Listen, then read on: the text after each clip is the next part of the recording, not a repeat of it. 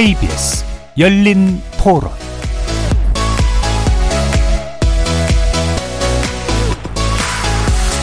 안녕하십니까. KBS 열린 토론 정준희입니다. 차기 지도부 역시 이러한 MZ세대, 미래 세대의 새로운 물결에 공감하는 그런 지도부가 탄생하기를 바랍니다. 이재명 당대표가 아, 이러한 사법 리스크를 뛰어넘는 새로운 미래 비전과 새로운 민주당의 모습을 보여줬어야 하지 않느냐. 근데 이것이 지금 형성이 다 되지가 않고 있기 때문에 이대로 갈 순 없다.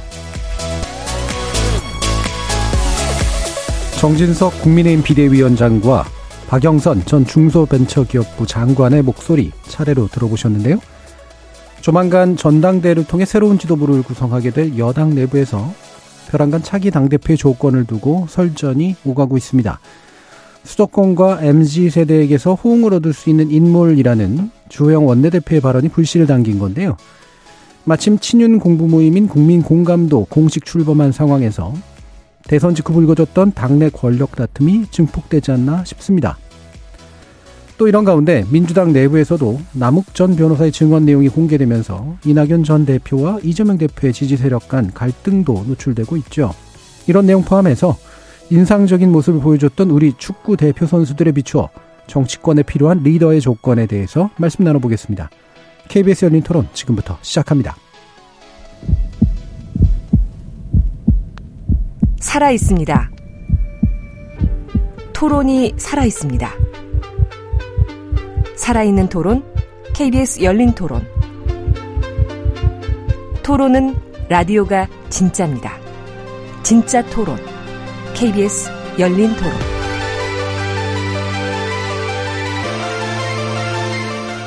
오늘 토론 함께 해주시는 세 분 소개해드립니다. 김영우 전 국민의힘 의원 나오셨습니다. 네, 안녕하세요. 반갑습니다. 신경민 전 더불어민주당 의원 함께 하셨습니다. 네, 신경민입니다. 안녕하십니까. 박원석 전 정의당 의원 자리해 주셨습니다. 네, 안녕하세요. 박원석입니다.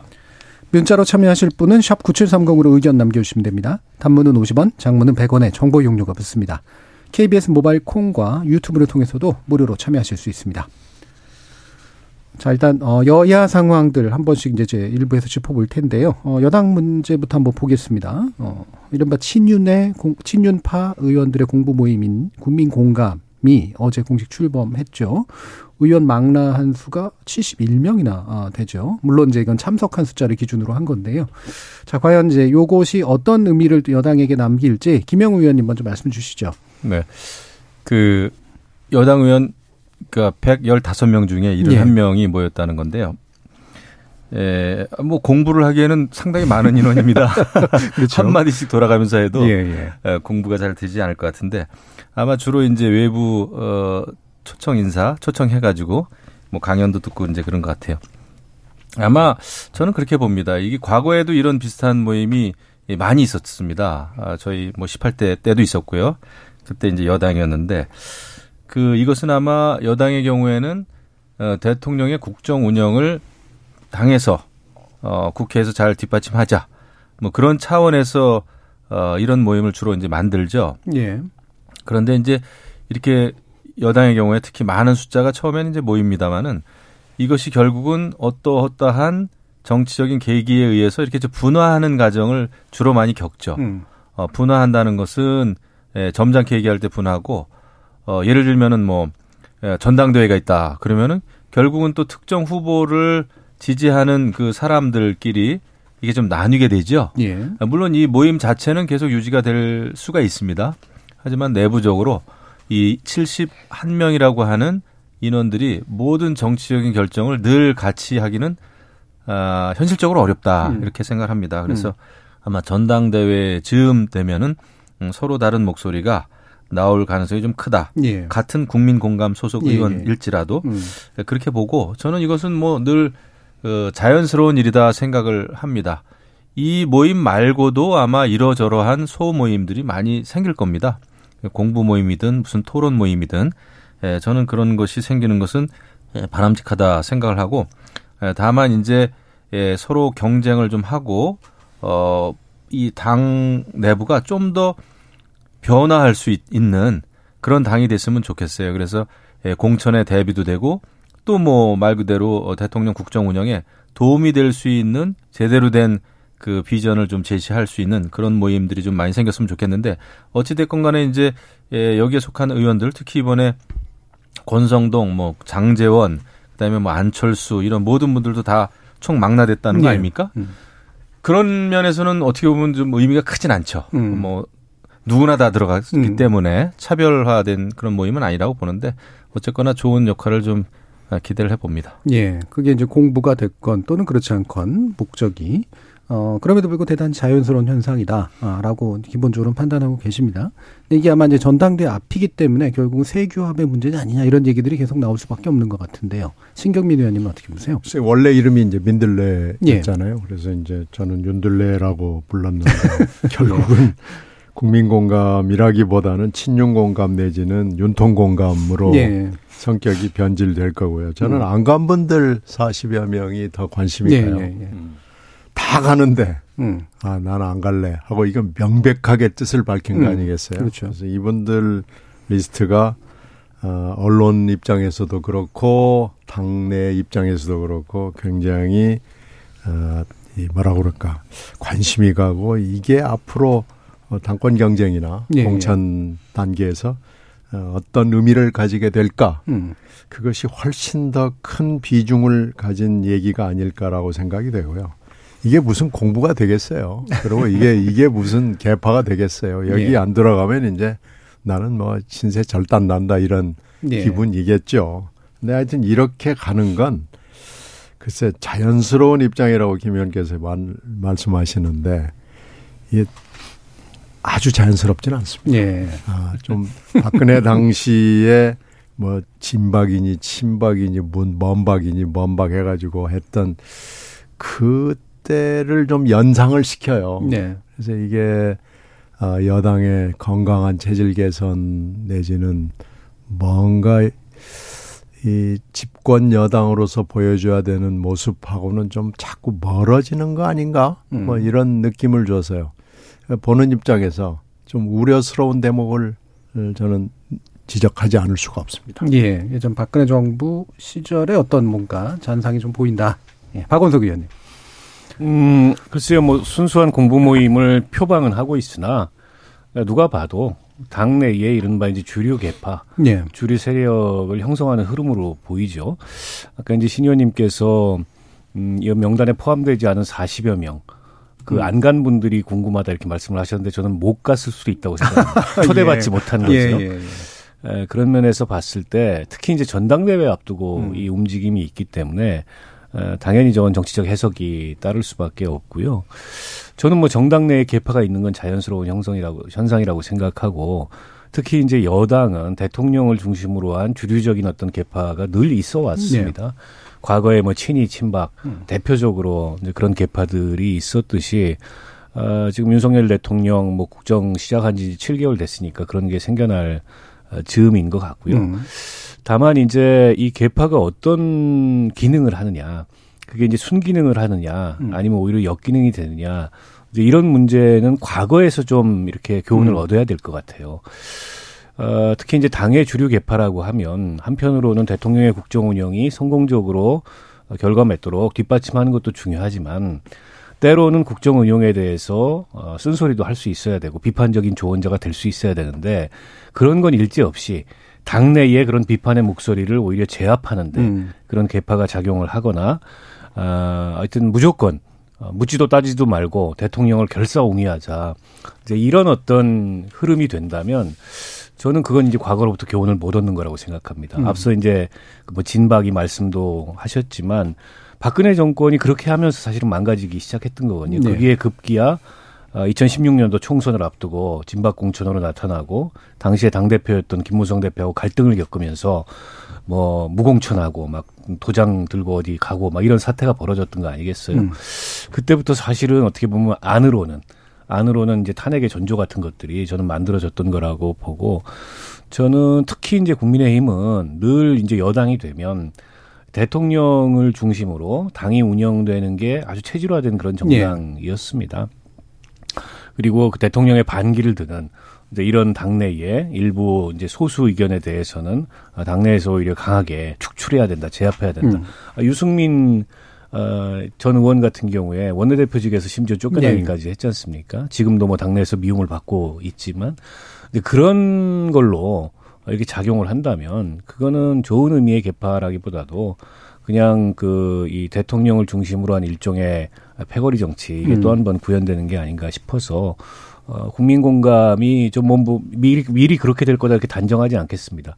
아, 그러나 이제 과거에 그런 체질 음. 또 그런 역사가 있기 때문에 그런 점을 좀 경계하고 주의해야 되지 않을까라고 예. 생각하고 오히려 저런 주류 계파가 순기능을 한다면 음. 어, 국정 운영을 뒷받침하면서도 비판적인 조언자가 돼서 특히 이제 대통령이 정치 경험이 없고 국회를 잘 모르시기 때문에 에, 국정 운영의 원활한 파트너가 될 수도 있을 텐데 에, 그렇지 못하다면은 이 순기 긍정적인 기능보다는 오히려 좀 부작용이 더 커질 수도 있겠다 이런 음. 생각이 듭니다. 예. 그래서 이제 좀 우려도 이제 많이 좀 얘기해 주셨는데 뭐 아무래도 과거의 잔상 때문에 더더욱이나 그런 것 같고요.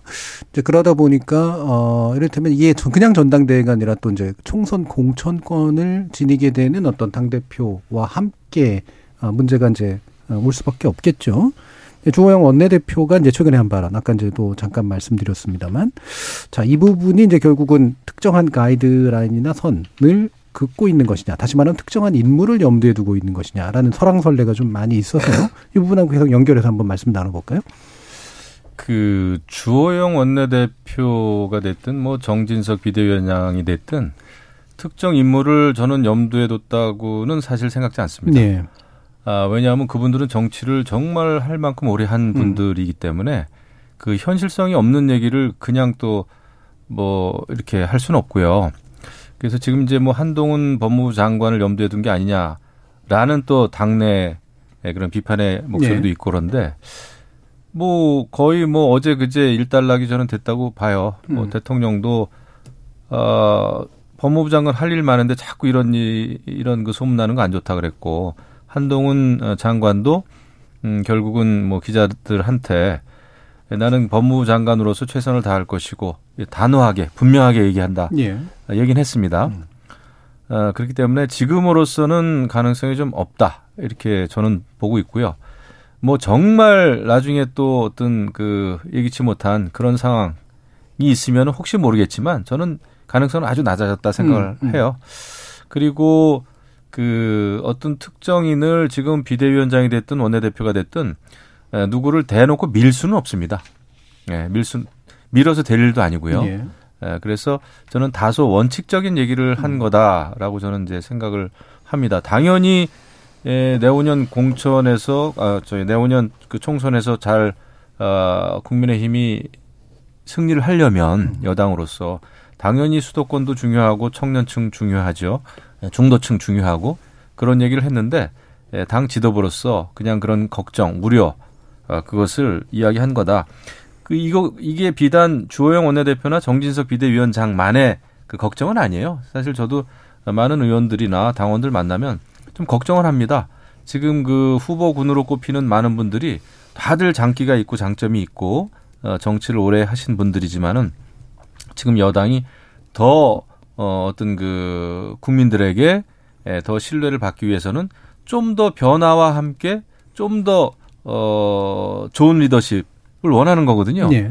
뭐 그게 잘못된 거는 아니죠. 어, 뭐 근데 이제 어쨌거나 당내 분란이 뭐 있을 수는 있, 지만 아, 우리가 아무튼 목표로 해야 되는 뭐 중도층 수도 수도권 젊은 층에 대한 노력은 해야 된다. 뭐 저는 뭐 그렇게 보고 있어요. 예. 사실 그, 이 부분을 논의하면 어떤 분이 그러더라고요. 요 조건에 맞는 사람 정말 있어? 라고 여당 내에. 어, 이런 건데, 나름대로 기준은 확실히 필요한 기준 같긴 한데, 부합할 수도 있을까? 예, 이런 목표를 설정한다고 했을 때. 예, 박원석 의원님. 아니 사실 뭐 일반론이라고 할 수도 있죠. 뭐 여야를 떠나서 일반론이죠. 그렇죠. 예. 어, 결국에 수도권에서 이길 수 있어야 되고 청년층 지지를 받을 수 있어야 되고 또 공천 부작용이라는 게 어떤 정당이든지 항상 있기 때문에 그거에 무난해야 된다. 이건 뭐 여야를 떠나서 모든 당이 아마 일반론일 텐데 문제는 이제 시점이죠. 음. 어, 이게 이제 대통령하고 독대를 주호영 원내대표가 했다. 이게 알려진 예. 이후에 음. 아, 특히나 이제 당권 주자로 나온 분들을 쭉 이렇게 일일이 호명하면서 음. 성에 차지 않는다. 그렇죠. 이 얘기하고 네. 결합이 되니까 아, 굉장히 이게 이제 증폭됐던 것 같아요. 무슨 메시지냐 도대체 누구를 염두에 뒀던 거냐. 한동훈 장관 얘기가 많이 거론이 됐는데 어쨌든 뭐 대통령도 불쾌감을 표했다고 얘기하고 음. 당사자도 강하게 네. 법무부 장관직을 수행하고 수행하겠다고 한 마당에 그건 뭐 이제 해프닝으로 끝나는 것 같고 음, 그런 면에서 봤을 때 저는 그 기준은 일반 원칙을 말씀하시는 것 같은데 음. 앞에 당권 주자들을 쭉 호명하면서 성에 차지 않는다. 요게 의미심장한 네. 것 같아요.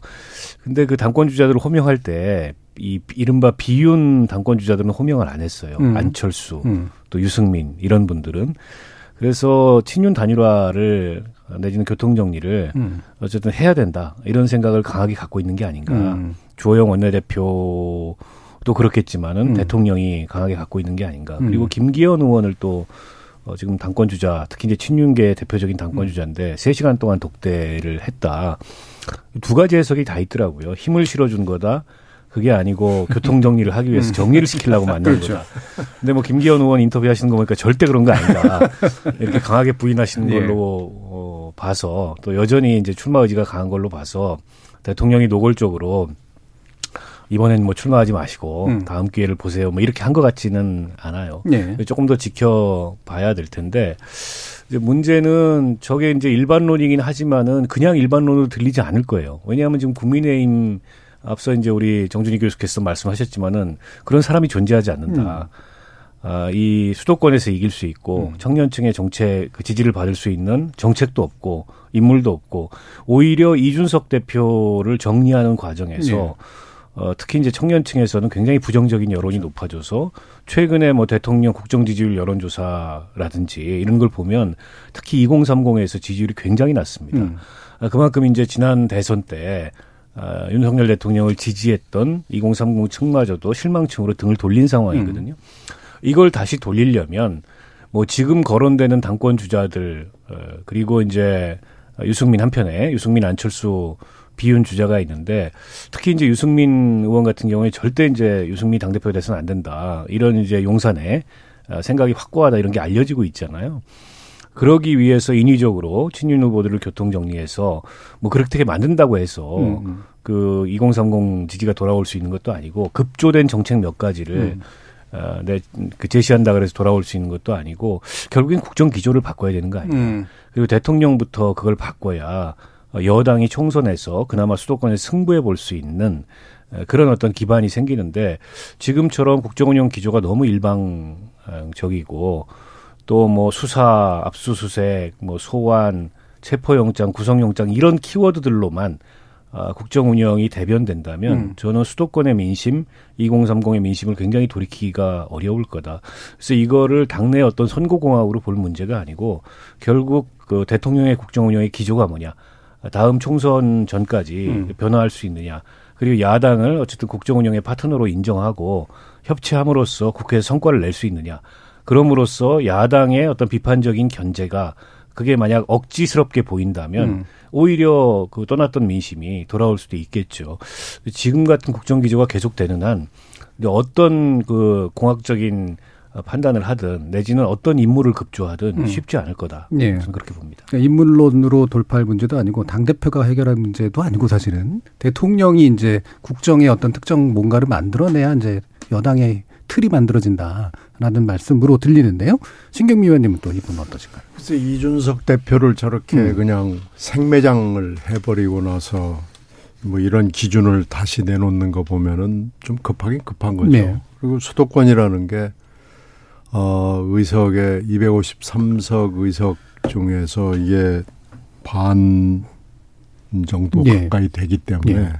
수도권을 무시하고 총선을 이긴다라는 것은 불가능하거든요. 음. 그러니까 일반론은 일반론인데 굉장히 지금 절박하고 현실적인 일반론을 얘기했고 또 하나 저 주목해야 될 대목이 있어요. 대구 당원들과 질의응답을 하는 과정에서 주호영 원내대표가 질문을 받은 거죠. 음. 한동훈 대망론에 대해서 어떻게 생각하냐 그러는데 이렇게 쭉 얘기를 했단 말이에요. 그러니까 어, 그것을 듣는 사람들이 야 이건 뭐가 있구나. 음. 아, 라고 얘기를 할 수밖에 한동훈 대망론에 대해서 뭐가 어쩌고 1, 네. 2, 3 이렇게 얘기를 한 거기 음. 때문에 이건 틀림없이 뭔가 교감화해서 얘기를 한 것일 수밖에 없다라고 음. 했고 그걸 그렇게 해석하는 것이 합리적이죠. 그런데 일단 아, 여러 사람들의 반응, 특히 대통령의 반응이나 아, 한 장관의 반응으로 봐서 그 가능성은 뭐 뚝 떨어지기는 했지만 그리고 이제 또 하나는 3월 초 전당대회라고 그러면은 좀 일정이 촉박하잖아요. 장관을 그만두고 어쩌고 저쩌고 하는 여러 가지 일정상으로 봐서 대단히 무리한 일이구나라고 지금 결론이 난 거죠. 그러나 하여튼 한동훈 같은 사람이 필요하다는 생각을 갖고 있다라는 일단의 그 흐름, 그 대통령과 대통령실의 어떤 생각 이런 것은 읽힌 거죠. 음. 그러나 현실적으로 사람은 없다라는 데 대해서 한데 이제 있는 친윤 중에서 이거에 가장 근접한 사람이 누구냐 음. 이렇게 좁혀 들어가는 것 같아요. 그러니까 비유는 아예 성에 차는 사람 안 차는 사람의 기준에도 예. 어, 존재하지 않는 음. 거기 때문에 비유는 빼고 친윤 중에서도 이런 기준에 거의 비슷한 사람을 찾아 들어가는데 그 대충 여의도에서는 이렇게 좁혀 들어가는 분위기더라고요. 음. 어, 뭐 아무개 정도 아니냐라고 음. 그러고 또 하나는 상습적으로 출마하는 사람 안 되고 대권의 꿈을 둔 사람 안 되고 음. 이렇게 따지고 나면 이거 빼고 저거 빼고 뭐 하면은 어, 좀 좁혀 들어간다는 느낌이 들어요. 예. 그래서 금방 있었던 그 여러 가지 주호영 발언 파문은 전혀 의미가 없는 얘기가 아니고 음. 상당히 현실적인 의미를 갖는 음. 그런 타이밍에 일반론이 흘러나왔다 이렇게 판단합니다. 예. 어, 그게 아마 여의도의 일반적인 음. 얘기일 겁니다. 결국은 친윤계 안에서 특정 몇몇으로 이제 좁혀질 수밖에 없는 네. 예, 그런 효과를 가지게 된다. 거의 후보는 뭐 드러난 것 같아요. 예, 예. 저는 근데 아주 묘하게 이번에 정진석 비대위원장 뭐 그분은 누가 봐도 사실 친윤 아닙니까? 예. 예, 처음 그 윤석열 검찰총장 시절부터 어, 친구다, 친구를 지키겠다 해가지고 근데 지금 이제 국민의힘 어, 비대위원장 사실상의 당 대표까지 됐는데 그분도 주호영 원내대표하고 비슷한 결의 얘기를 하고 있단 말이에요. 그렇죠. 그래서 제가 볼 때 아 이게 좀 친윤 세력이 좀 분하다. 음. 벌써 시작됐다라는 생각이 저는 조금 들고 그런데 아마 그 제가 보건데 대통령의 생각을 아주 제대로 음 서로 다다 모를 수도 있다 솔직히 예, 말은 다 이제 대통령과 가깝고 3 시간 밥 먹었네 뭐 2 시간 밥 먹었네 이제 이런 게 있을 수는 있지만 대통령이 그 특히 정치인들에 대해서 정치인들을 앉혀놓고 어그 차기 대당 대표 누가 돼야 된다라는 얘기를 저는 못 한다 생각합니다. 예. 네, 그거는 정무수석하고 의논을 해도 하기가 어려워요. 음.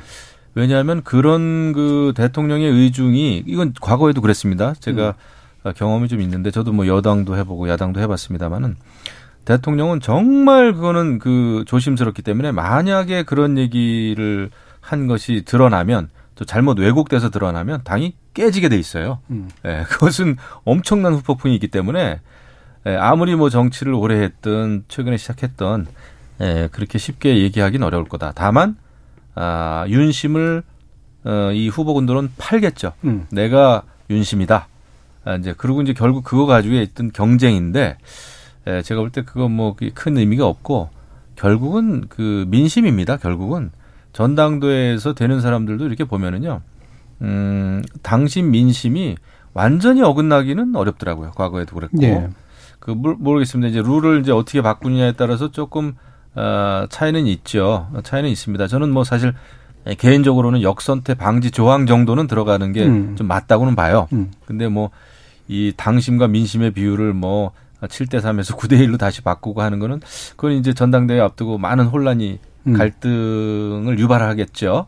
어쨌거나 저는 그 윤심 대통령의 그런 그 어, 마음을 어, 서로 이제 훔치기 위해서 애를 쓰겠지만 아, 한계가 있다 음. 이렇게 생각합니다. 알겠습니다. 자, 그러면 시간이 일부 시간 또 많이 남지 않아서 민주당 얘기를 또 해야겠네요.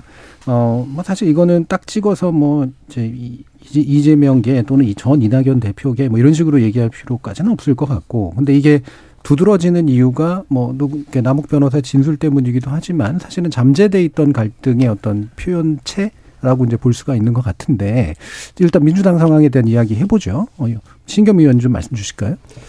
그래서 지금 최근에 재판에서 음. 그 당시 지금 작년 경선 때 말의 얘기를 남욱 변호사가 갑자기 툭 집어 던졌어요. 예.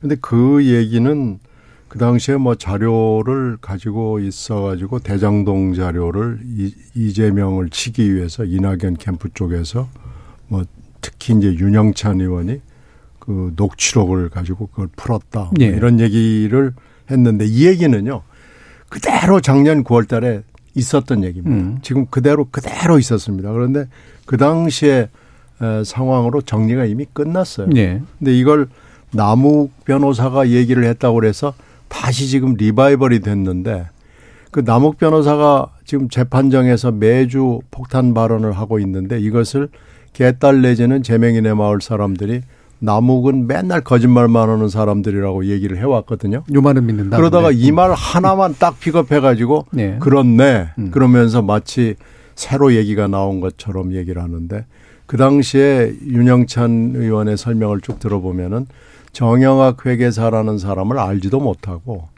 그런 녹취록이 있다는 걸 더더구나 알지도 못하고 또 알았다고 뭐 가정하더라도 그걸 가져와서 받은 적도 없고 그것을 어디다가 풀은 적도 없고 대장동 사건에 대해서는 아는 바가 없다. 다만 그 당시에 대장동 사건의 원주민들 예.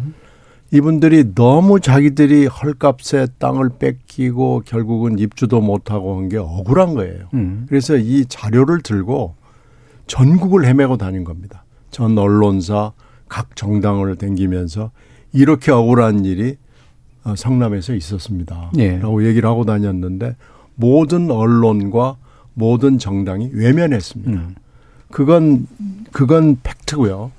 그래서 이분들이 찾다가 찾다가 못 찾아가지고 인터넷 언론 경기 경제 신문이라는 예, 인터넷 언론에서 8월 30일에 기사화가 된 거예요. 음. 그건 팩트입니다. 근데 그 뒤에 정영학 회계사의 녹취가 어, 검찰 수사 과정에서 나오고 이런 거고요. 그 팩트가 있었고 그 당시에 그 녹취록 파문이 있었는데 이 파문을 남욱이 지금 1년여 만에 다시 얘기한 것을 이제 드디어 팩트가 드러났다고 얘기하는 것은 어불성설이고요. 예. 이건 말하자면 지난번 대선에서 이재명 후보가 떨어진 것이 이낙연 때문이다 그러는 나쁜 프레임을 계속해서 가지고 이낙연 캠프와 이낙연 후보를 죽여야 된다. 음. 죽이겠다 라는 이런 의도 외에는 아무것도 없습니다. 음, 알겠습니다. 자, 이 부분 그래서 상당히 곤란한 뭐 민주당 안의 관점에서 보면 얘기긴 한데 또 바깥에서 또 어떻게 보고 계신지 한번 들어보죠. 박원석 의원님. 근데 이제 작년에 그 정영학 회계사가 그 남욱 변호사의 주장에 따르면 윤영찬 의원에게 그 자료를 넘겼다는 게 이제 경선 때잖아요. 예. 그러면은 7, 8월 요 무렵이란 말이에요.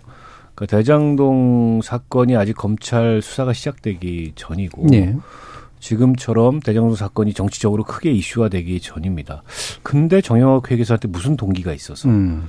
이게 외부로 오히려 드러나면 안 되는 거였죠. 음. 정영학 회계사 입장에서는 음. 그때까지만 해도 동맹 관계였기 때문에 네.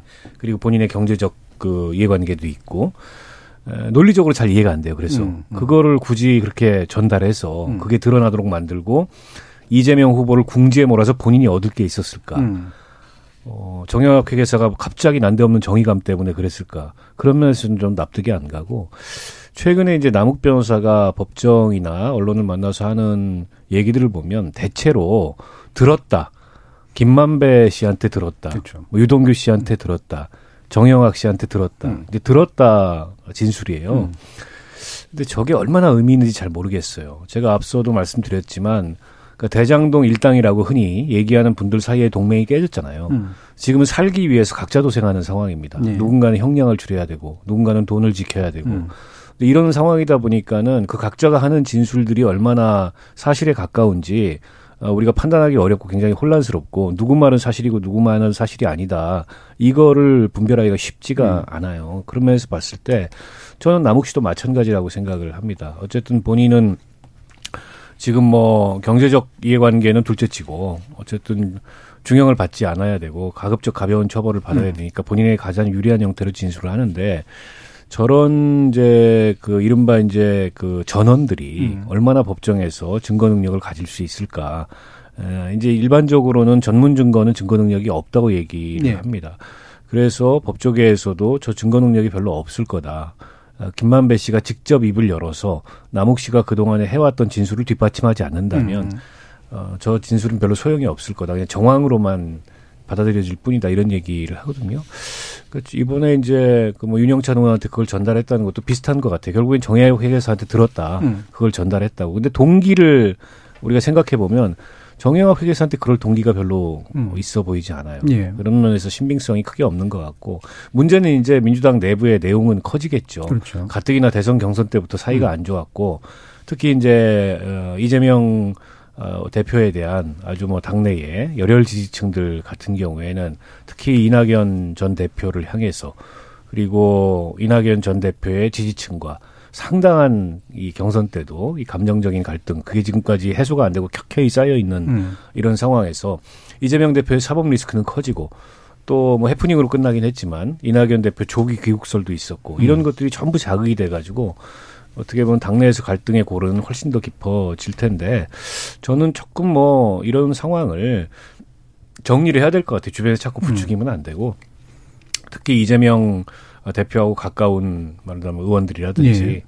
뭐 이재명 대표 스스로 나서가지고 이런 얘기를 교통 정리하기에는 음. 뭐 대표가 그런 것까지 아, 할 거는 아니지만 자꾸 주변에서 이 갈등을 부추기는 방식으로 어, 이 문제를 가뜩이나 지금 외부와의 싸움도 벅찬데 이게 내부 싸움, 집안 싸움으로까지 가게 되면 이 걷잡을 수 없는 혼란이 일어나잖아요. 예, 그런 것들은 좀 민주당 이 상황을 돌파하기 위해서 별로 좋은 모습은 아니지 않을까 싶습니다. 예. 그러니까 최초의 그 정영학 회계사에게 그런 동기가 있었느냐 이게 중요한 질문 같고요.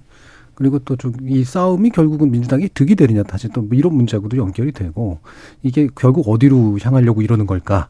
예. 저기로 향하는 거겠죠. 결국은 뭐 집안 싸움인데 음. 그 지금 이제 이재명 당 대표의 리더십이 흔들리다 보니까 예. 흔들리고 나서의 그러면 차기 당권 당의 어떤 새로운 그 리더십이 누가 될 것이냐. 지금으로서는 만약에 그 이렇게 보면 많은 분들이 뭐 몸을 풀고 있지만 그 이낙연 전 대표가 가장 강력하지 않겠습니까? 예. 그러니까 이재명 당 대표 쪽 뭐 개딸이 됐든 그런 그 강력 그 극렬 지지자들이 예, 자꾸 이제 그 이낙연 전 대표 캠프 쪽에다가 화살을 돌리는 음. 그런 그 움직임이 있는 것 같아요. 어, 저는 그거라고 봅니다. 결국은 그 모든 문제는 이재명 당대표의 리더십이 흔들리면서 생긴 문제고, 그러니까 이게 없었던 일이 아니라, 어, 신경민 의원님 말씀처럼 과거에도 이런 그 말들이 있었는데, 이걸 가지고 다시 이제 활용하는, 그러니까 모든 게 다시 이제 대선 전으로 돌아간 느낌입니다. 예. 그것은 결국은, 어, 지금 현재 당 리더십이 흔들리기 때문이다. 음. 그리고 앞으로는 어, 요 사건 말고도 어, 앞으로는 이낙연 전 대표 어, 그쪽 캠프에 계셨던 분들을 향하는 그런 공격이 더 어, 제기될 가능성도 저는 있다고 봅니다. 예. 그럼 그 말씀 약간 더 이제 질문을 하면 이게 그 지금의 이제 그 이재명 대표에 대한 강한 지지층이 예를 들면 심정적으로 그렇게 하는 것은 충분히 납득이 되는데 이를테면 방금 말씀하신 것처럼 이후에 어떤 누구에게 권력이 갈 것인가를 사전 차단하기 위한 전략으로서 그렇게 하느냐에 대해서는 또 약간 다른 문제 같아서 어떤지 한번 박원선 의원 말씀 주실까요? 글쎄요, 음. 뭐 그렇게까지 저는 뭐 깊은 어떤 그 고민이 고민 끝에 나온 게 아니고 약간 이제 지지자들 같은 경우에 감정적인 반응인 네. 것 같아요. 음. 남욱 씨가 왜 저런 얘기를 할까 그 동기도 잘 모르겠습니다. 음. 남욱 씨가 그렇다고 정치라는 사람도 아닌데. 아, 일종의 이간계를 써서 예. 민주당 내부를 갈라치기 위해서 저런 얘기를 던졌을 것 같지도 않고 음. 지금 어쨌든 남욱 씨는 자기가 실제 들었던 음, 혹은 그렇지 않던 어쨌든 본인에게 유리한 방향으로 이- 이런저런 얘기들을 하고 있는데 저 얘기는 뭐 사건과도 직접 관계가 없고 어떻게 보면 그런 거죠. 어, 이 일의 시작은 민주당 내부였다. 예, 이 예. 얘기를 강조하기 위해서 한 것 같습니다. 음. 뭐 검찰이 먼저 손을 댄 것도 아니고 음. 국민의힘이 먼저 공격을 한 것도 아니고 시작은 민주당 내부의 경선 과정에서 불거진 거고 세상에 대장동 문제가 알려진 거는 그것 때문이었지 음. 무슨 검찰이 이재명 잡으려고 어, 대표를 아니다. 잡으려고 음. 궁지로 몰기 위해서 없던 일을 끄집어낸 게 아니다. 아마 남욱 씨가 하고 싶었던 얘기는 이 얘기인 것 같아요. 예.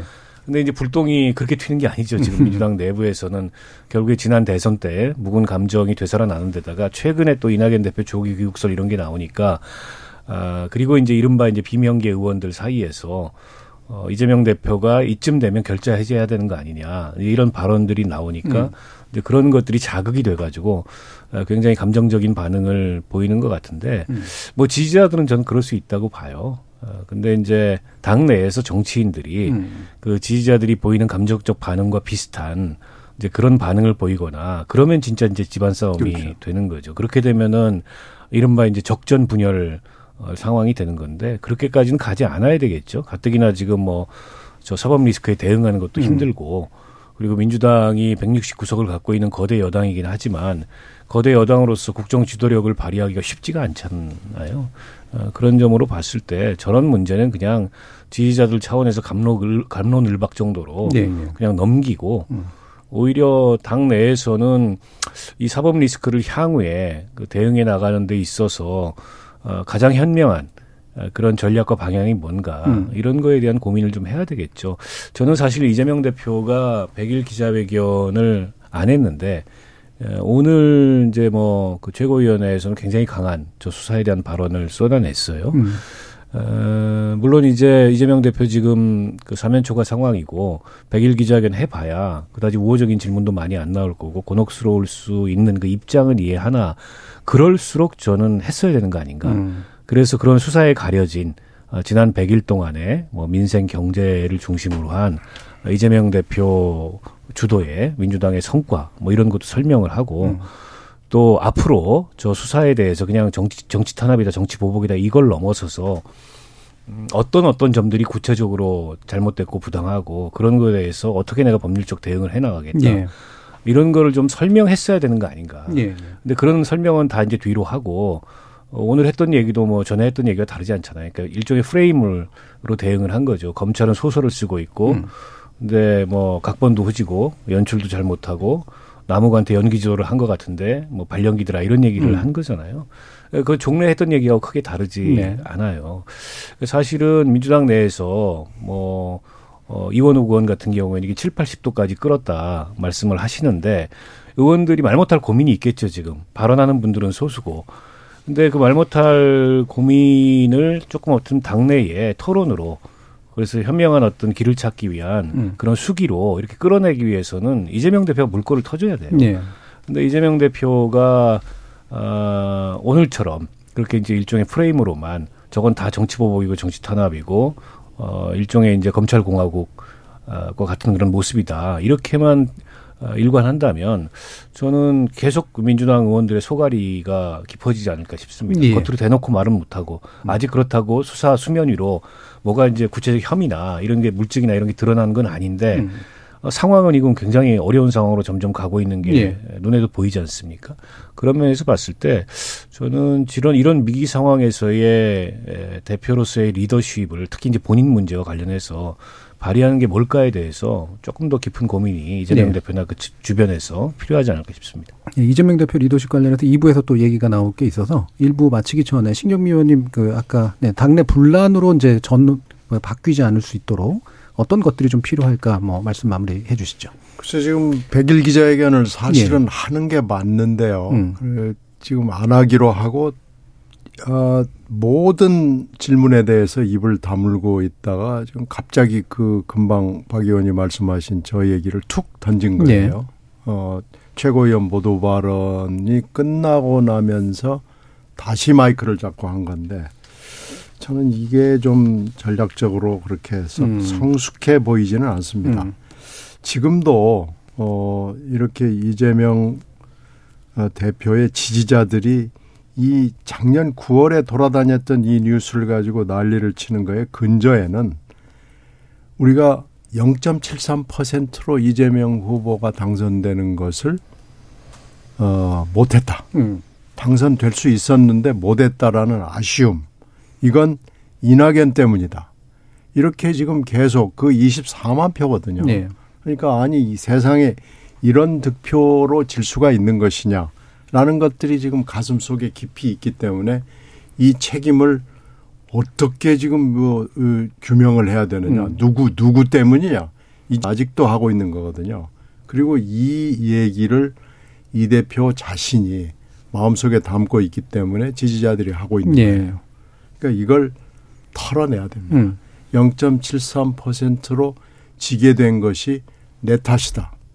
내가 잘못한 것이다. 나의 부족함이다. 라고부터 시작을 하면서 그러면은 어, 이내 사법 리스크를 어떻게 극복할 것이고 이 당을 어떻게 끌고 갈 것이고 앞으로 5년 후에 있을 대선 그 전에 있을 총선 음. 이걸 어떻게 해나가야 될 것이냐라는 고민이 있어야 되는데 고민을 하지 않고 0.73%로 이길 수 있었는데 졌다는 것을 지금도 계속 마음에 두고 있으면 이런 리더십으로는 지금의 위기 내지는 미래의 민주당을 담고 예. 가기에는 좀 어렵다고 보는 거죠. 그래서 이런 작년 9월에 이미 끝난 얘기를 가지고 음.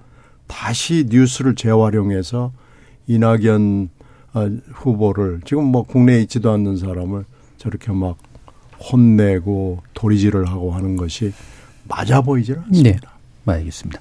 자, 어, 일부에서, 어, 지금 민주당과 그리고 국민의힘 안에서 벌어지고 있는 분란의 가능성 부분을 좀 짚어봤는데요. 여기서 실시간, 어, 청취자 문자, 어, 들어온 것들 들어보도록 하고요. 이어지는 2부에서 리더십 문제에 집중해 보도록 하겠습니다. 정희진 문자 캐스터. 네, 지금까지 여러분이 보내주신 문자들 소개합니다. 유튜브 청취자 고래뿔님. 70명이면 공부는커녕 세미나 하기에도 많은 인원이긴 하네요. 김영우 의원님 의견에 적극 동의합니다. 5987님. 공부 모임에 못 갔을 수도 있다는 박원석 의원님 의견 재미있었습니다. 라고 보내주셨고요. 3397님. 여야 정치권은 정쟁보다 민생을 우선해 주십시오. 상대편을 배려하고 국민 눈높이에서 민생을 챙기는 정치, 국민들은 희망합니다. 7319님. 누가 진윤이 될 상인가? 방송 듣다 보니 떠오르는 영화 대사가 있어 패러디 해봤습니다. 3958님. 협치, 현 시점에선 희망사항이 아닌가 싶어요. 민생부터 돌아봤으면 싶은데 그것도 말뿐이고 답답합니다. 0023님. 이번 월드컵 본선 경기에서 보여준 손흥민 주장의 리더십만큼도 보여주지 못하는 지도층 인사들. 이번 축구 국가대표팀의 행보를 본보기로 삼아주셨으면 합니다.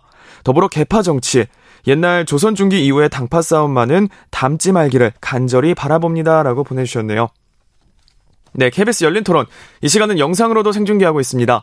유튜브에 들어가셔서 KBS 일라디오 또는 KBS 열린 토론을 검색하시면 지금 바로 토론하는 모습 보실 수 있습니다. 방송을 듣고 계신 여러분이 시민 농객입니다. 계속해서 청취자 여러분들의 날카로운 시선과 의견 보내주세요. 지금까지 문자캐스터 정의진이었습니다. 토론이 세상을 바꿀 수는 없습니다. 하지만 토론 없이 바꿀 수 있는 세상은 어디에도 없습니다.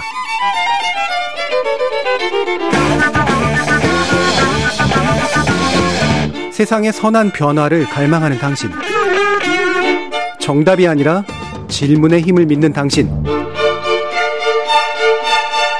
우리 KBS 열린 토론에서 만납시다.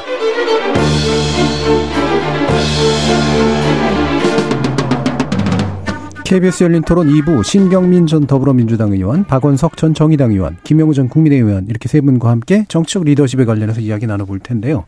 어, 본격적인 그 정치적 리더십 이야기 전에 뭐 다들 하고 싶으셨던 말씀도 있으셨을 것 같아서 우리 축구 어떻게 보셨는지 이야기 한번 나눠볼 텐데 아마 지금 축구 대표팀 대통령 만찬 아마 진행하고 있을 것 같긴 한데요.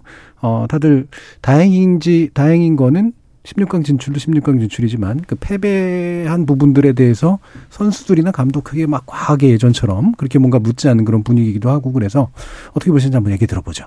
먼저 김영우 의원님. 제가 축구를 아주 예, 네? 좋아하는 사람 입장에서 아, 우리 선수들 너무 잘했고요. 예. 음, 그 팀워크가 너무 좋았고 그 우리처럼 정치를 또 해본 사람들 입장에서 음. 그 정치인들은 사실 국민들에게 감동도 못 주고 신뢰도 못 주고 막 이렇잖아요. 근데 이번에 원래는 이제 제대로 된 정치 같으면은 어 국민들에게 그 희망을 줘야 되거든요. 음. 오늘은 어렵더라도 또 어제도 어려웠지만 내일에 대한 희망을 갖게 해야 되는데 어, 그렇지 못했죠. 근데 이번에 우리 선수들은 정말 그 16강의 그 드라마를 에, 정말 만들었는데 그게 뭐 단순한 기적은 저는 아니라고 봅니다. 네. 에, 운동 선수들이 그 평소에 뜨, 흘리는 그 땀, 그거는 정말 그 어, 진실이잖아요. 어, 땀은 사람을 속이지 않, 않잖아요. 그래서 어, 우리 선수들 모두 정말 너무나 잘 싸워줬고 우리 국민들에게 큰 희망을 줘서 어, 고맙다는 말씀을 드립니다. 이 자리를 빌어서. 예. 어, 최근에 말씀하신 것 중에 가장 진심 어리고 되게 기뻐하시는 말씀이었던 것 어, 같습니다. 너무 좋았습니다. 예. 예. 박원석 의원님. 예, 뭐 한 2주 동안 전 국민이 굉장히 기쁘고 예. 즐거웠죠.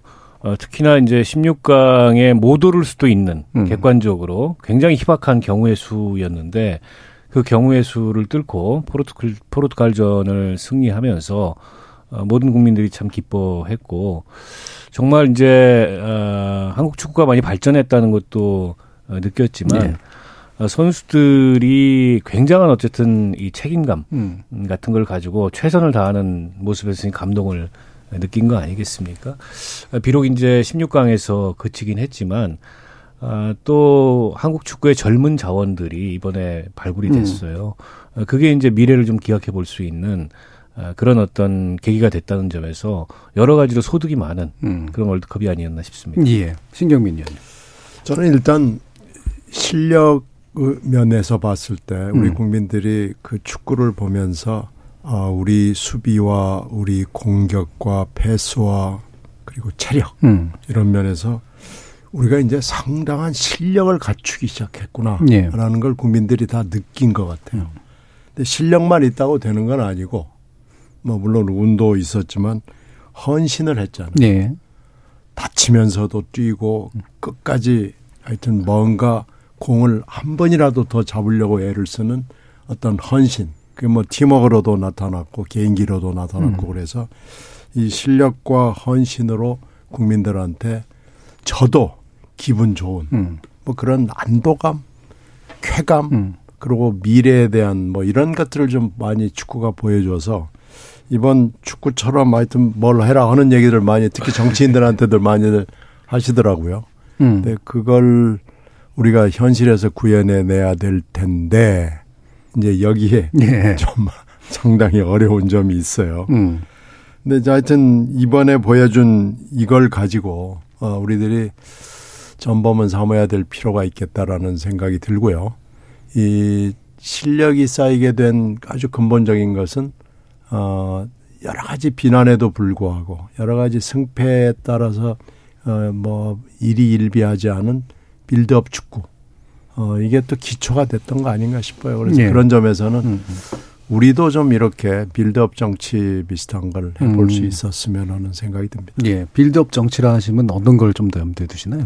아, 일단 좋은 사람들이 음. 많이 와야 되고요. 예, 예. 그리고 좋은 사람들이 뛸 수 있는 좋은 정당이 나와야 되는데요. 음. 지금 현재는 두 가지가 다 예. 모자라 보입니다. 그러니까 좋은 사람을 끌어들이기에 매력도 별로 없고. 예. 그리고 그걸 그리고 키우는 좋은 사람이 가도 잘 안 되고. 정당 안에서 또 금방 망가지기 그렇죠. 쉽고 예. 여야 관계가 좋지 않고요. 예. 이게 양당제가 이렇게 계속 가는 한 또 어려운 대목이 음. 있죠. 그렇죠. 정당과 정치 제도가 결국은 좋은 사람을 끌어들이기도 좋은 사람이 들어와도 잘하기도 되게 어려운 이런 조건 때문이 아닌가라는 그런 말씀을 주셔서 바로 이어서 한번 얘기를 해볼까요? 그러니까 지금 뭐 사실 정치인이라고 하는 게 리더십이 정치인만큼 중요한 사람 직업도 없는데 어, 왜 정치는 리더십에 대해서 맨날 이렇게 욕을 먹게 될까? 방금도 이제 말씀을 주셨지만 그렇죠. 들어보죠. 이번에 우리 선수들이 잘할 수 있었던 그 요인은 여러 가지가 음. 있을 텐데, 음, 저는 그 예전의 축구하고는 확실히 달라졌다 음. 생각합니다. 예전에는 목표 의식은 뚜렷했죠. 뭐, 어, 싸우면 이겨야 된다. 뭐, 반칙을 해서라도 이겨야 된다라는 그런 헝그리 정신, 어떻게 보면. 그런 게 이제 압도를 했는데, 그, 하지만은 개개인들이 이렇게 즐기는 축구를 못했죠. 음. 어, 위에서 시키는 대로 하고 어, 어떤 그 선수 하나가 개인기를 충분히 발휘할 수 있도록 그런 그 특화하는데 실패를 했죠. 그래서 패스는 무조건 빨리 해야 되는 것이고 무조건 원타치 패스 해야 되는 거고 어, 공 너무 몰, 몰아서는 안 되고 이런 그, 그 대대로 내려오는 그런 그 강압적인 방식 때문에 개인이 살아있지를 못했어요. 제가 볼 때는. 음. 그러다 보니까 아, 아무리 잘 하고 싶어도 어, 팀워크 좋아도 실패했다 생각합니다. 근데 이번에 우리 선수들이 잘할 수 있는 건 역시 한 사람 한 사람의 개인기가 그 기량이 굉장히 이제 뛰어나자, 올라갔죠. 뛰어났죠. 네. 그리고 모든 한 사람 한 사람은 어, 어떤 경쟁 상대가 국내에 있는 사람들이 아니라 이제는 해외에 나가서 뛰고 있는 선수들도 많을 음. 많죠. 그러다 보니까 이제 마인드 자체가 생각하는 것 자체가 국제 무대 네네. 국제 무대죠. 글로벌화 된 거죠. 그래서 어 그런 측면에서 개인기가 있다. 실력이 있다. 또 하나는 한 사람 한 사람이 아무리 잘났어도 결국은 11명이 모여 가지고 하는 건데 네. 에, 헌신이죠. 어, 음. 팀워크이고 어, 자기도 잘해야 되지만 옆에 있는 선수가 잘해야 되잖아요. 우리가 패스를 할 때 중요한 것은 받을 수 있게 패스를 해주는 거거든요. 어, 내가 뭐 음, 힘이 음. 세다고 어, 볼을 세게 찬다든지 멀리 찬다든지 이러면 안 되지 않습니까? 그래서 상당히 항상 항상 그 상대방을 배려하는 그런 축구를 해야 된다.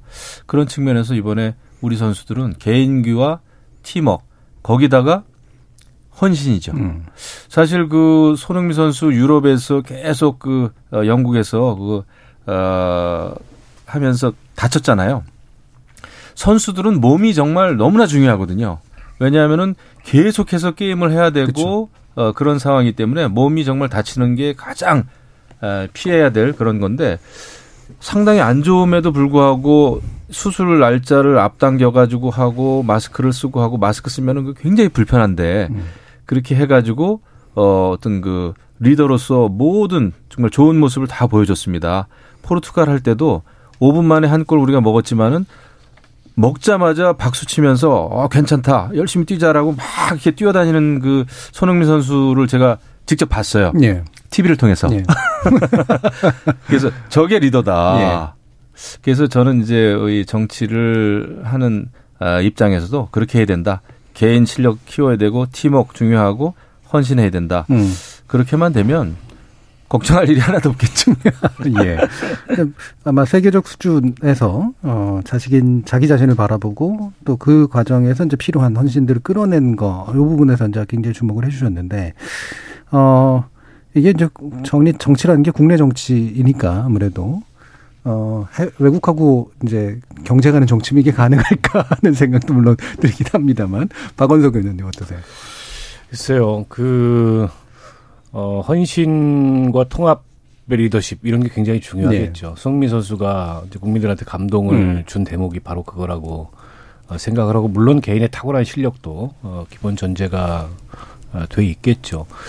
근데 저는 요즘에 이제 우리 정당, 뭐 정치, 또 국회 이런 모습을 보면 이제 과거보다 더 나아졌다기보다는 과거보다 좀 더 퇴행했다 이런 생각이 많이 에, 듭니다. 뭐 국민들도 사실은 정치에 대해서 여러 가지 그 어, 불만이나 또 일종의 이제 정치 혐오, 어, 냉소 이런 거를 갖게 된 것도 결국엔 정치권에서 자초한 일 아니겠습니까?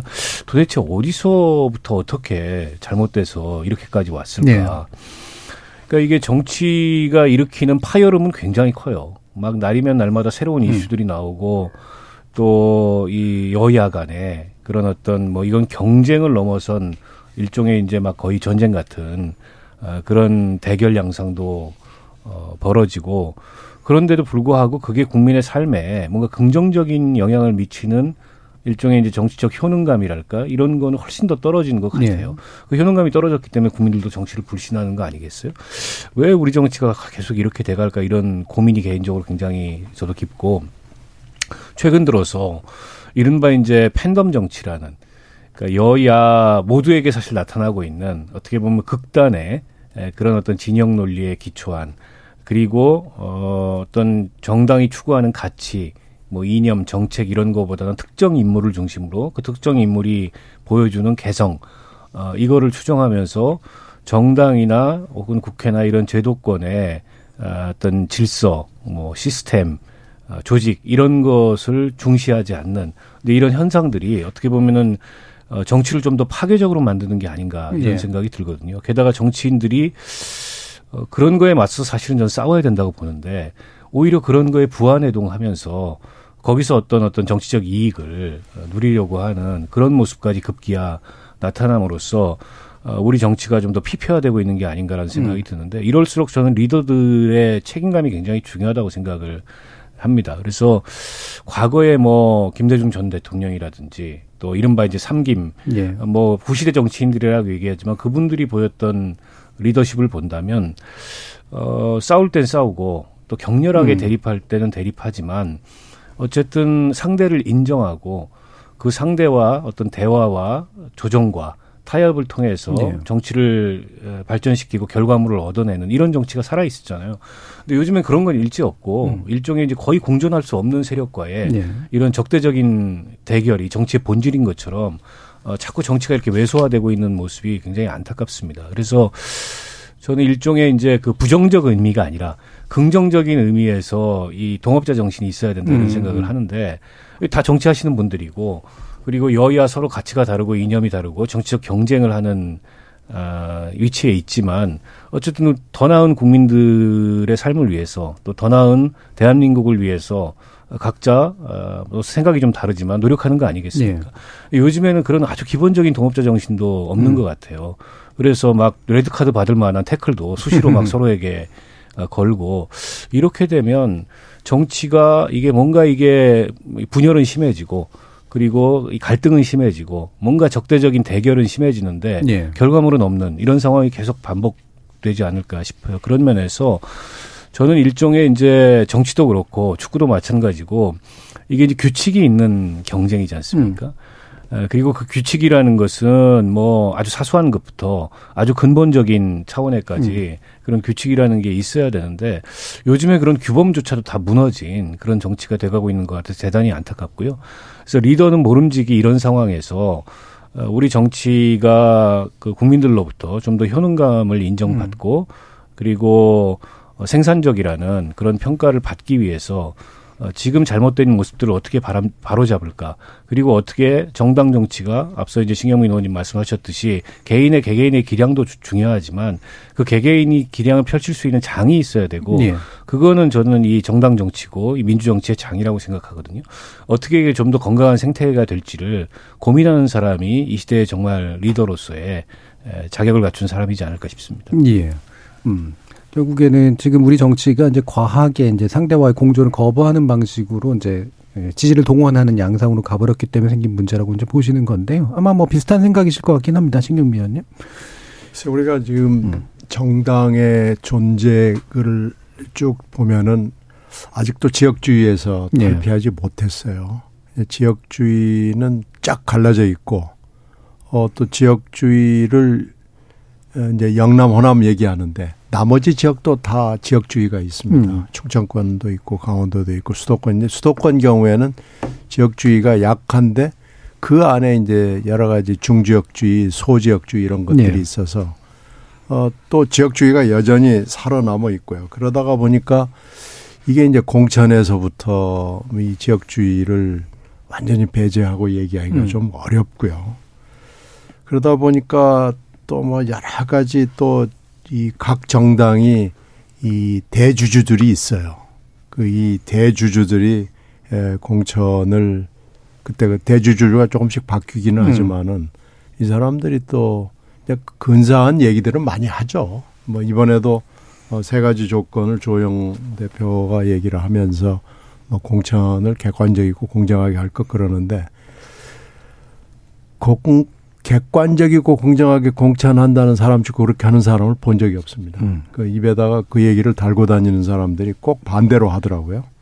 그러니까 그렇게 하면서 보면 이제 원이 구성이 되고 보면 왜 저 사람이 공천 받아가지고 들어왔지 하는 사람들이 굉장히 많아요. 네. 그러다가 보면 이제 300명인데 300명에서 어, 이 사람들이 참 괜찮구나라고 하는 사람을 찾아보기가 굉장히 어려워요. 그래서 지금 정당은 이름은 막 바꾸지만 우리나라 국민들이 신정당은 별로 좋아하지 않습니다. 음. 그러나 새로운 상품으로서의 신정치는 또 굉장히 좋아해요. 네. 이게 우리나라의 굉장히 독특한 음. 풍토예요. 이 정치 풍토가 신정당은 어 그러니까 새로운 정당을 만들려고 생각하는 것이 굉장히 어렵습니다. 그래서 지금도 뭐 분당 얘기들 많이 얘기하시는 분들이 있는데 네, 네. 분당이라는 것이 쉽지 않다는 것은 여러 음. 번 입증이 됐고 음. 신당이 나와가지고 성공한 예가 거의 없습니다. 네.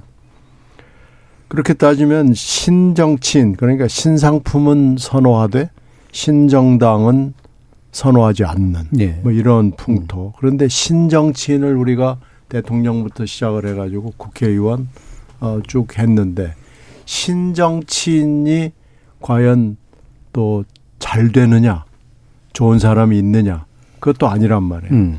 그래서 이런 풍토가 이제 양당제하고 결합이 되다가 보면 맨날 맨날 그 타령인 거예요. 음. 그 타령이 또 돌아가고 어 지금 이제 21대죠. 어 국회는 바뀌고 맨 새로운 사람 들어오고 정당 이름도 바뀌지만 바뀌는 건 하나도 없다. 음. 그리고 그 근처에 지역주의도 지역주의 타파해야 된다고 그렇게 얘기하고 목숨 걸고 뛴 사람들 많지만은 지역주의가 과연 바뀌었냐? 안 바뀐단 말이죠. 음. 그리고 그럼 언론이 바뀌었냐? 여론 형성이 바뀌었냐? 여론 조사의 방식이 바뀌었냐? 하나도 안 바뀌거든요. 그러니까 포장지만 계속 바뀌는 이런 정치가 있었고 여기에 이제 최근에 더 나빠진 게 유튜브하고 민주주의하고 결합이 된 유투크라시 음. 그 유튜브하고 저널리즘이 결합된 유투널리즘까지 결합이 돼 있습니다. 예. 그래서 뭐 더 엉망진창이 돼가는 거 아니냐라는 아, 이런 에, 평가가 있는 예. 거죠. 예. 그래서 하나도 좋아지지 않고 포장지만 계속 갈아가는 이런 정치를 포장지 교체 정치를 우리가 언제까지 해야 되는 음. 것이냐라는 아주 근본적인 비판과 성찰이 있습니다. 예. 이걸 바꾸지 않으면 우리가 22대, 23대 가도 또 똑같은 얘기를 방송에 나와서 할 수밖에 없지 음. 않냐 하는 생각이 듭니다. 예. 아, 그래서 원래는 2부에서 그래서 한 그 리더마다 현재 리더마다 짚으면서 이제 뭔가 얘기를 해보려고 했는데 시간이 많이 남진 않아서요. 뭐 윤 대통령, 이재명 대표, 그다음에 여당의 차기당 대표 이런 문제들 얘기하기엔 시간이 짧으니까 그럼 이렇게 좀 한번 세 분의 의견 한두그 마무리 발언 비슷하게 해서 2분씩 한번 들어볼까요? 현재 사실은 이 문제를 극복하려면 어쨌든 그래도 리더십으로 극복을 해야 되잖아요. 그러면 그 극복이 극복할 수 있는 리더십 그래서 지지를 얻어낼 수 있는 리더십이 어떤 종류의 것에서 좀 싹틀 수 있을까? 좀 어려운 질문이긴 합니다만 뭐가 나쁜 리더십인지 사실은 뭐 말씀하지 않으셔도 다들 이제 나오니까 어떤 부분에서 리더십이 좀 형성이 되면 그게 지금의 문제를 좀 개선해 나가면서 좀 갈 수 있을까? 그게 또 지지를 받을 수 있을까? 어렵지만 한번 여쭤보도록 하죠. 박원석 의원님 어떠세요? 그러니까 저는 어떤 정치적인 그 갈등, 구도, 전선의 이 뭐랄까요. 그 기본적인 선을 바꿔야 된다. 아예. 네. 그래서 지금은 뭐 여야, 진보 보수 혹은 아까 이제 지역주의 말씀하셨지만, 말씀하셨지만 호남 영남 음.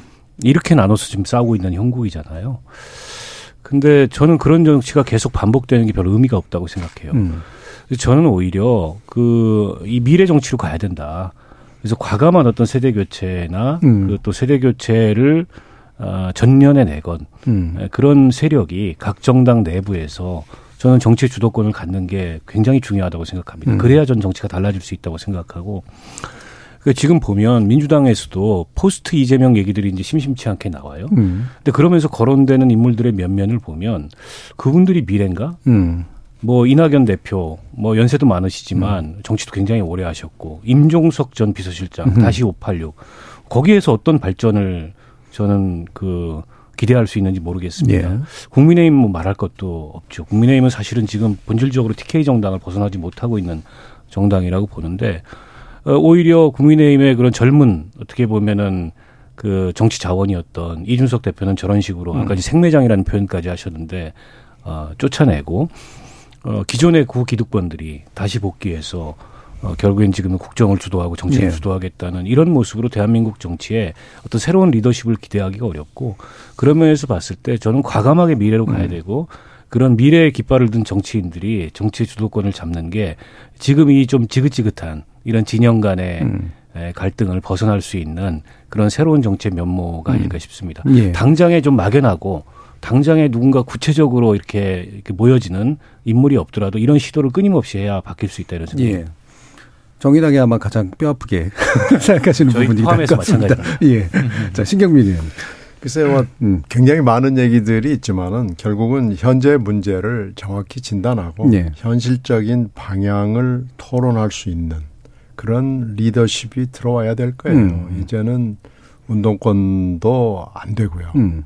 어, 또 어떤 특정한 지역을 기반으로 둔 분들도 안 되고요. 음. 결국 이런 문제 진단과 현실적 방향을 제시할 수 있는 사람들이 리더가 되는 뭐 그런 정당 체제로 바꾸고 양당 체제는 이미 소진한 거죠. 음. 이미 이미 수명을 다했고 이것을 어 양당 체제를 깰 수 있는 이런 뭐 그게 선거제도가 됐건 하여튼 뭐가 됐든 그런 방향으로 저는 뭐 세대를 바꾼다고 그래서 뭐가 바뀔 것 같지는 않아요. 네. 다만 이런 것을 할 수 있는 음. 여러 세대 그 아우르는 어, 노장청을 하고 남녀를 다 아우를 수 있는 그런 어떤 두터운 어, 층이 정당을 여러 정당을 음. 어, 장악을 해야 뭔가 좀 싹이 보이지 않을까 생각합니다. 예. 좀 더 아우르는 방식의 세대 형성, 그러니까 새로 넓은 세대 형성이겠죠. 그러면 그것이 이제 기존 정치를 바꿈으로써 뭔가를 가능하게 할 것 같다. 자, 김영우 의원. 네. 그 리더는 뭐 여러 가지 그 덕망이 있어야 되겠지만은 제가 볼 때는 이제 어, 적어도 그 역지사지 할 수 있는 네. 능력이 있어야 된다고 봐요. 음. 그 역지사지가 가능해야 그 공감 능력이 이제 가능한 거죠. 그래서 어, 이 사안에 대해서는 일반적인 국민들은 이러 이렇게 생각하겠구나.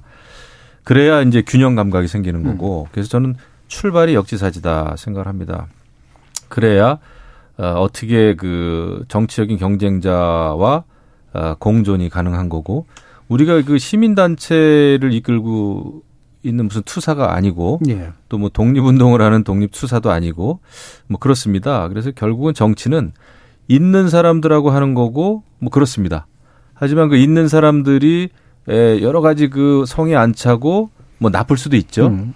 하지만 그것은 우리가 어떻게 하면 그 사람들을 개선시키고 뭐 이런 건데 예, 있는 사람을 없앨 수는 없다. 저는 그렇게 생각을 해요. 그래서 음. 결국은 그 예, 공존을 하면서 어, 결국은 사회를 조금씩 바꿔가는 게 정치이기 때문에 하루아침에 정치를 바꾼다고 생각하는 게 가장 위험하죠. 음. 그게 사실 기존에 이제 586 운동권들이 주로 그런 생각을 했단 말이에요. 사회 변혁, 뭐 혁명까지도 이제 생각을 했으니까. 근데 그런 식으로는 어, 역사가 또 사회가 발전되는 시대가 아니다 생각을 합니다. 그래서 결론적으로 말씀드리면은 공감 능력을 키워야 되고 음. 그 균형 감각 아, 있는 사람들이 이제 리더가 아, 돼야 되는데 아무튼 모르겠습니다. 모든 여야 모든 정당을 어, 이렇게 봤을 때 참 난감해요. 지금은 네, 난감합니다. 근데 그것은 당 내에서 뭐 알아서 다 방법을 찾아주길 바랍니다. 예. 뭐가 필요한지 눈에 보이는데 그게 안 나올 것 같아서 굉장히 걱정스러운 예, 그런 말씀인 것 같아요. 자, 오늘 KBS 열린 토론 리더십에 관련된 이야기 오늘 이것으로 모두 마무리하겠습니다. 함께 해주신 박원석 전 정의당 의원, 김영우 전 국민의힘 의원, 신경민 전 더불어민주당 의원 세 분 모두 수고하셨습니다. 감사합니다. 감사합니다. 네, 고맙습니다.